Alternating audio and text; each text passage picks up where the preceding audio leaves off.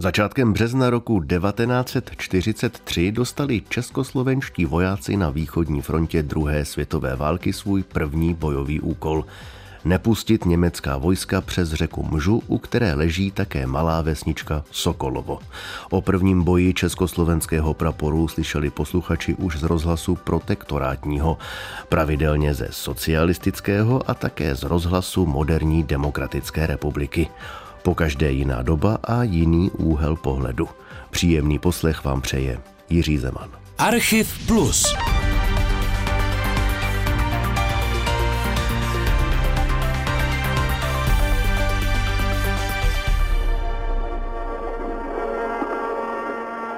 Inoveťou vyzdobené stromy parku družby v dedinke Sokolovo pri Charkove ako by sami chceli prispieť k slávnostnej výzdobe dnešného dňa. Všetko dookola je bielučičké biele. Len pri spoločnom hrobe československých a sovietských vojakov tu v Sokolovskom parku ako by horeli červené stuhy vencov a ako v rozprávke zo snehu vyrástli krásne jarné kvety. Z ukrajinského Sokolova se do zpráv Československého rozhlasu před 50 lety přihlásil Ladislav Adamovič. První československý prapor v Sovětském svazu, později brigáda a armádní sbor, vznikl v Buzuluku mezi Volhou a Uralem. Jak vzpomíná jeden z vojáků Miroslav Šmoldas, národnostní složení československé jednotky bylo stejně pestré jako Československa samotného. Byli tam všichni byli tam Češi, Slováci, podkarpačtí Rusové, jak se tehdy říkalo, Ukrajinci.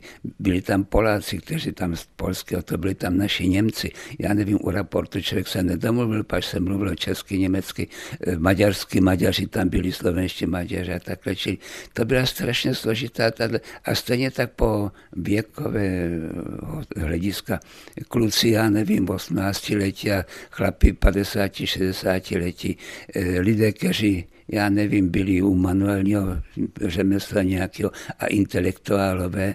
Čili to byla neobyčejně složitá, neobyčejně komplikovaná společnost po všech stránkách a bylo to nakonec zázrak, že jsme z toho udělali jednotku, která vypadala jako vojenská a která ty celkem jednoduché vojenské věci zvládla a dovedla je aplikovat potom na té frontě.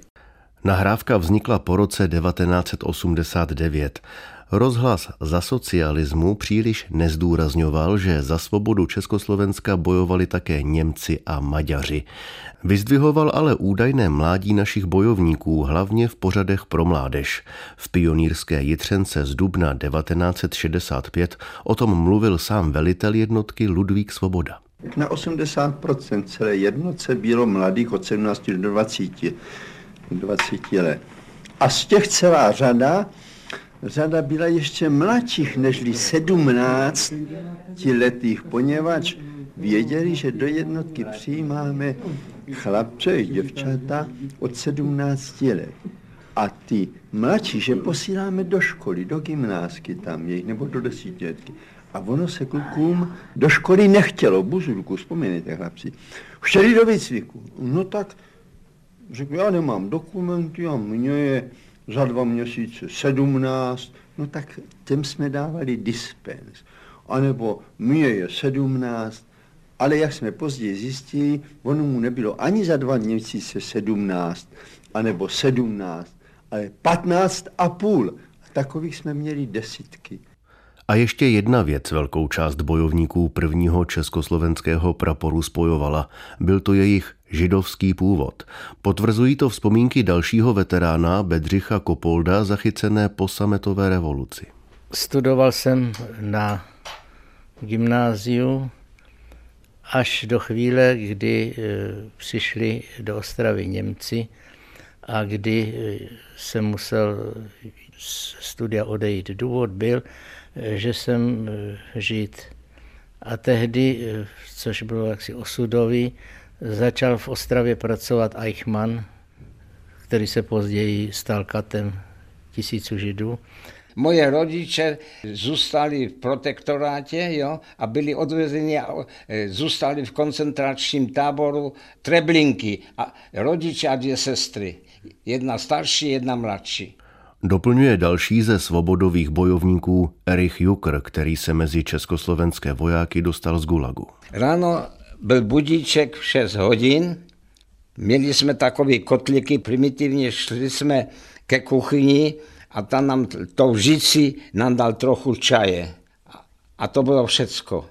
A přes poledne žádné obědy. Až, a dělali jsme do 6 hodin.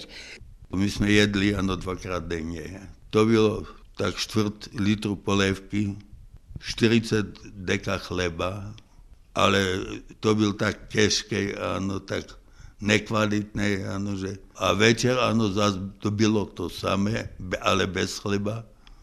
Povídám, no tak po dvou letech, ano, tak umřela, tak mohu říci, ano, jedna třetina těch lidí, co tam došli ze mnou, hlady řekl Jan Bačkovský, který do československého praporu přišel také z lágru. O židovském původu nebo strádání bojovníků a bojovnic od Sokolova v Gulazích rozhlas před rokem 89 mlčel. Židů, gulagů i Němců a Maďarů si ale všiml rozhlas protektorátní a náležitě to zdůraznil. Dva z nich jsou zde před mikrofonem a sice bývalý desátník československé jednotky Jiří Šmolík, druhý z nich Imrich Kuric, který byl pozván k mikrofonu. Nyní bychom se zeptali desátníka Šmolíka, jak to vypadalo u Sokolovky. Snad by nám ještě mohl předtím říct, jak se dostal do československé vojenské jednotky. Při svém pobytu na Sibíři. Jak jste se dostal na Sibíř? Na Sibíř jsem se dostal jako vrah národa. Kdo je to vrah národa? Komu tak říkají v Sovětském svazu? V Sovětském svazu je každý bohatší člověk vrah národa. A byli jste bohatí?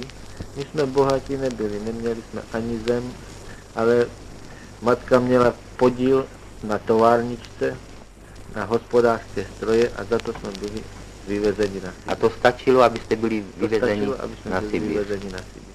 Na Sibíři jste pracoval jako jako vězeň nebo v nějakém pracovním táboře?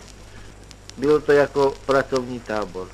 Byli tam Poláci, byli jsme tam my, byli tam už předtím přivezení iránští Turci. Zajatci od Sokolova byli původně ranění, kteří se dostali do nemocnice v Charkově. Němci většinu z nich zastřelili, ale pět jich přivezli do protektorátu k propagandistickým účelům. Rozhovor vedl Antonín Jaromil Kožíšek, kterého po válce čeká šibenice. Kolik vás bylo asi vojáků, kolik bylo důstojníků? Jaké národnosti byly? Důstojníků bylo víc než vojáků. Důstojníků bylo víc než vojáků. Jak, jak, jak jste byli rozděleni podle národnosti? Byli tam Češi, byli tam Slováci? Rozdělovaný to nebylo. No, Bylo to všechno dohromady. všechno dohromady? Všechno Čechoslováci. všechno Čechoslováci. Kdo k ním byl počítán, k Čechoslovákům?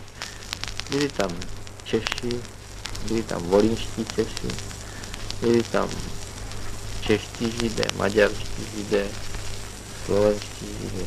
Jak hovořili mezi sebou tyhle židé Většinou se tam mluvilo maďarsky a německy. a německy? Někdy se ty různé pohledy na bitvu shodly. Socialistické vysílání a moderní poukazují na dobré vybavení a výcvik jednotky. U Sokolova ale budou chybět zbraně proti tankům, kterých měl pěší prapor minimum. Československý rozhlas před rokem 1989 připomínal, že exilová vláda v Londýně váhala s nasazením našich vojáků na východní frontě. Svobodovi vojáci se totiž stali součástí politického boje mezi londýnským exilem a vedením komunistické strany Československa v Moskvě.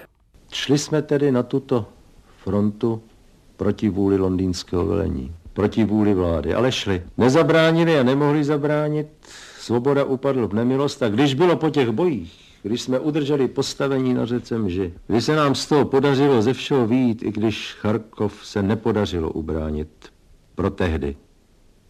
V srpnu pak byl osvobozen definitivně. Když jsme se přeformovali a doplnili své ztráty, my jsme měli 54 mrtvých a zrovna tolik raněných, to nebylo málo na takový prapor.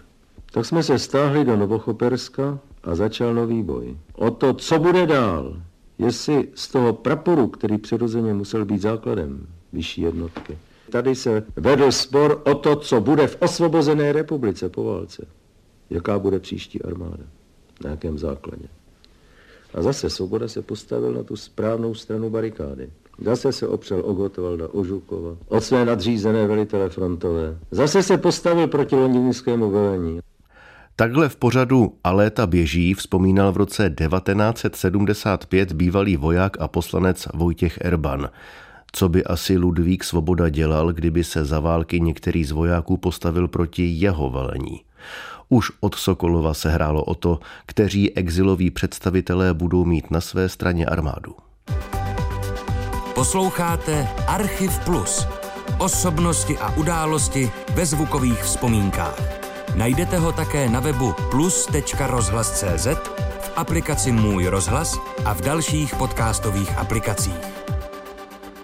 Vraťme se zpátky na východní frontu. Už samotný přesun do místa bojů byl pro československé vojáky extrémně náročný.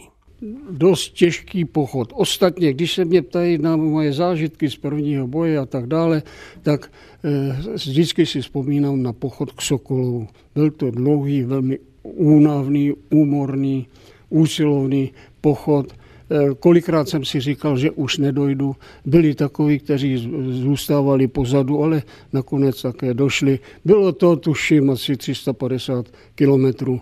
Eh, to se nedalo nic dělat, protože rudá armáda tehdy poměrně rychle postupovala a eh, železniční trať, jak už to ve válkách bývá, byla poničena, takže ještě té době nebyla dost blízko k frontě. Tak jsme dorazili do Charkova, kde jsme si říkali, trochu si odpočinem, ale zdání klamalo. V noci, tuším druhý den, byl vyhlášen poplach a další pochod od Charkova k Sokolovu. Pochodovali jsme celou noc a ještě kus čas dne, než jsme se dostali na místo, které bylo určeno k našemu prvnímu boji. Vyprávěl veterán Vlastislav Reichl. Podle vzpomínek pozdějšího prezidenta Ludvíka Svobody byl pochod k Sokolovu náročný také psychicky. K Sokolovu jsme šli spálenou zemi, ponáš německá vojska, která ustupovala, měla v zadních vojích paličské komanda, která zapalovala vesnici z několika stran. Vesnice hořela, no celá řada baráků byla tedy spálená hořela lidé, vybíhali z těch baráků, vyhání, jak je dobítek. No tak před svým barákem na ulicích našli smrt v palbě fašistických zbraní, kteří je zase udloukali. No a samo sebou, že nebylo těch, kdo by, je, kdo by je pochovali, tak když my jsme šli, tak v některých těch vesničách jsme viděli spoustu mrtvol, kopy mrtvol. Obrázky to byly nepěkné. Hrůzy války popsal generál Svoboda mládeži v pionýrské Jitřence a je těžko s ním nesouhlasit. Ve stejném pořadu zazněl i stručný popis ukrajinské vesničky. Když se u nás řekne vesnička, tak máte představu uprostřed polí chumel domků. Na pláni nad Sokolovem musíte všechny takové představy opravit. Když se nadýchne ukrajinská vesnice, má všude místa dost. Domky se rozutečou. Stojíte u posledního, a Sokolovo je daleko před vámi. Československý prapor dostal od sovětského velení za úkol zabránit nacistickým vojskům překročit řeku Mžu, která byla začátkem března zamrzlá. Organizaci obrany Sokolova popsal po roce 1989 pamětník Vlastislav Reichl.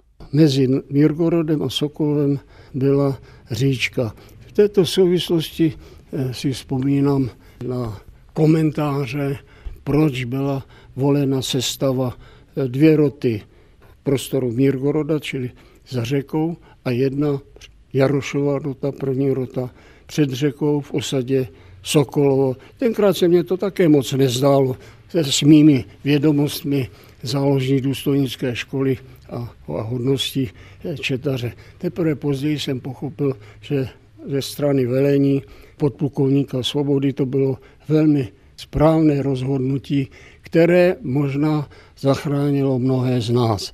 Tím, že jedna rota byla přesunuta do Sokolova, nápor útočících jednotek německých, tanky, obrněné transportéry rozhodně s velkou převahou eh, nad sice posílenou Jarošovou rotou, ale jak dnes to hodnotím, mnoho šancí tehdejší Jarošova rota neměla. Ale přesto přeze všechno ten útok, i když se Sokolou neudrželo, byl zastaven. Jarošova rota se stáhla za řeku a další pokusy Němců pokračovat v útoku, dostat se přes řeku už neuspěli. Plán velitele svobody nemohu hodnotit, ale jak prozradil další z veteránů Jan Bačkovský, jednotka Otakara Jaroše nebyla dostatečně vybavená proti tankům. Sokolové jsme byli zasazeni, tak a ten boj byl těžko, tak protože velel té rotě, která byla Sokolou Jaroš, velice dobrý oficír, no ale my jsme neměli těžké zbraně. Němci měli tanky a my jsme tam neměli, ano, tak kanony. Měli jsme tam čtyři kanony, co to bylo, to, bylo, to nebylo nic. I tak ano, Němci vyšli na kopec, tak to byla poměrně velká vzdálenost, tak ty kanony, jeden, jeden kanon 76 vypálil po ty německý, německý za, tank zasahl, ale aby ho nějak zranil, an, tak ne. Ani tohle jsme ze socialistického rozhlasu neslyšeli. Z čeho ale komunistické sdělovací prostředky udělali legendu, byl samotný boj v Sokolovu. Československá rota předvedla čirou odvahu, co jim také bez těžkých zbraní zbývalo. Barvitě popisoval boje Ludvík Svoboda. Několik tanků se nám vrvalo do Sokolova, na tancích byly namontovány plamenomety, zapalovali nám jeden barák za druhým a když bylo asi 19 hodin, Jaroš mi hlásí, jak je zlá situace uvnitř Sokolova, že už se německé tanky dostali do bezprostřední blízkosti a že byl nucen obranu opřít o kostel, o faru, o školu. Sdělil jsem mu, že mu posílám jednu četu a že deset tanků nastupuje. Jaroš dobře věděl, co znamená deset tanků nastupuje. Těch deset tanků mělo přejít na západním okraji Sokolova přes řeku, tam byla vesnička Mirgorod, na jižní břeh a spolu s třetí rotou, již vedel nadporučík Janko, měli vpadnout eh, vniknuvšímu nepříteli do Sokolova dozad a zničit ho. To by bývala byla operace velmi krátká a jistě, že by nás byla stála poměrně málo obětí. Když však první tank najel na led, na řeku, probošil se. Tím okamžikem jsme viděli, no tak na druhou stranu se nedostaneme, no a vniknuvšího nepřítele prostě nemůžeme zničit. No nicméně měli jsme z této skutečnosti radost. Proč? Poněvadž řekám, že se tímto okamžikem stala překážkou proti německým tankům. Radost nejspíš neměl Otakar Jaroš a jeho muži, kteří vedli marný boj v osadě. O jeho hrdiné smrti slyšel u nás pravděpodobně každý. Jaroš podle vyprávění určitých svědků byl již dvakrát raněn. Měl průstřel plic a pak jednu ránu jednu ránu do hlavy. Ztratil již velmi mnoho krve. No nicméně Jaroš svoje chlapce v této těžké situaci neopustil.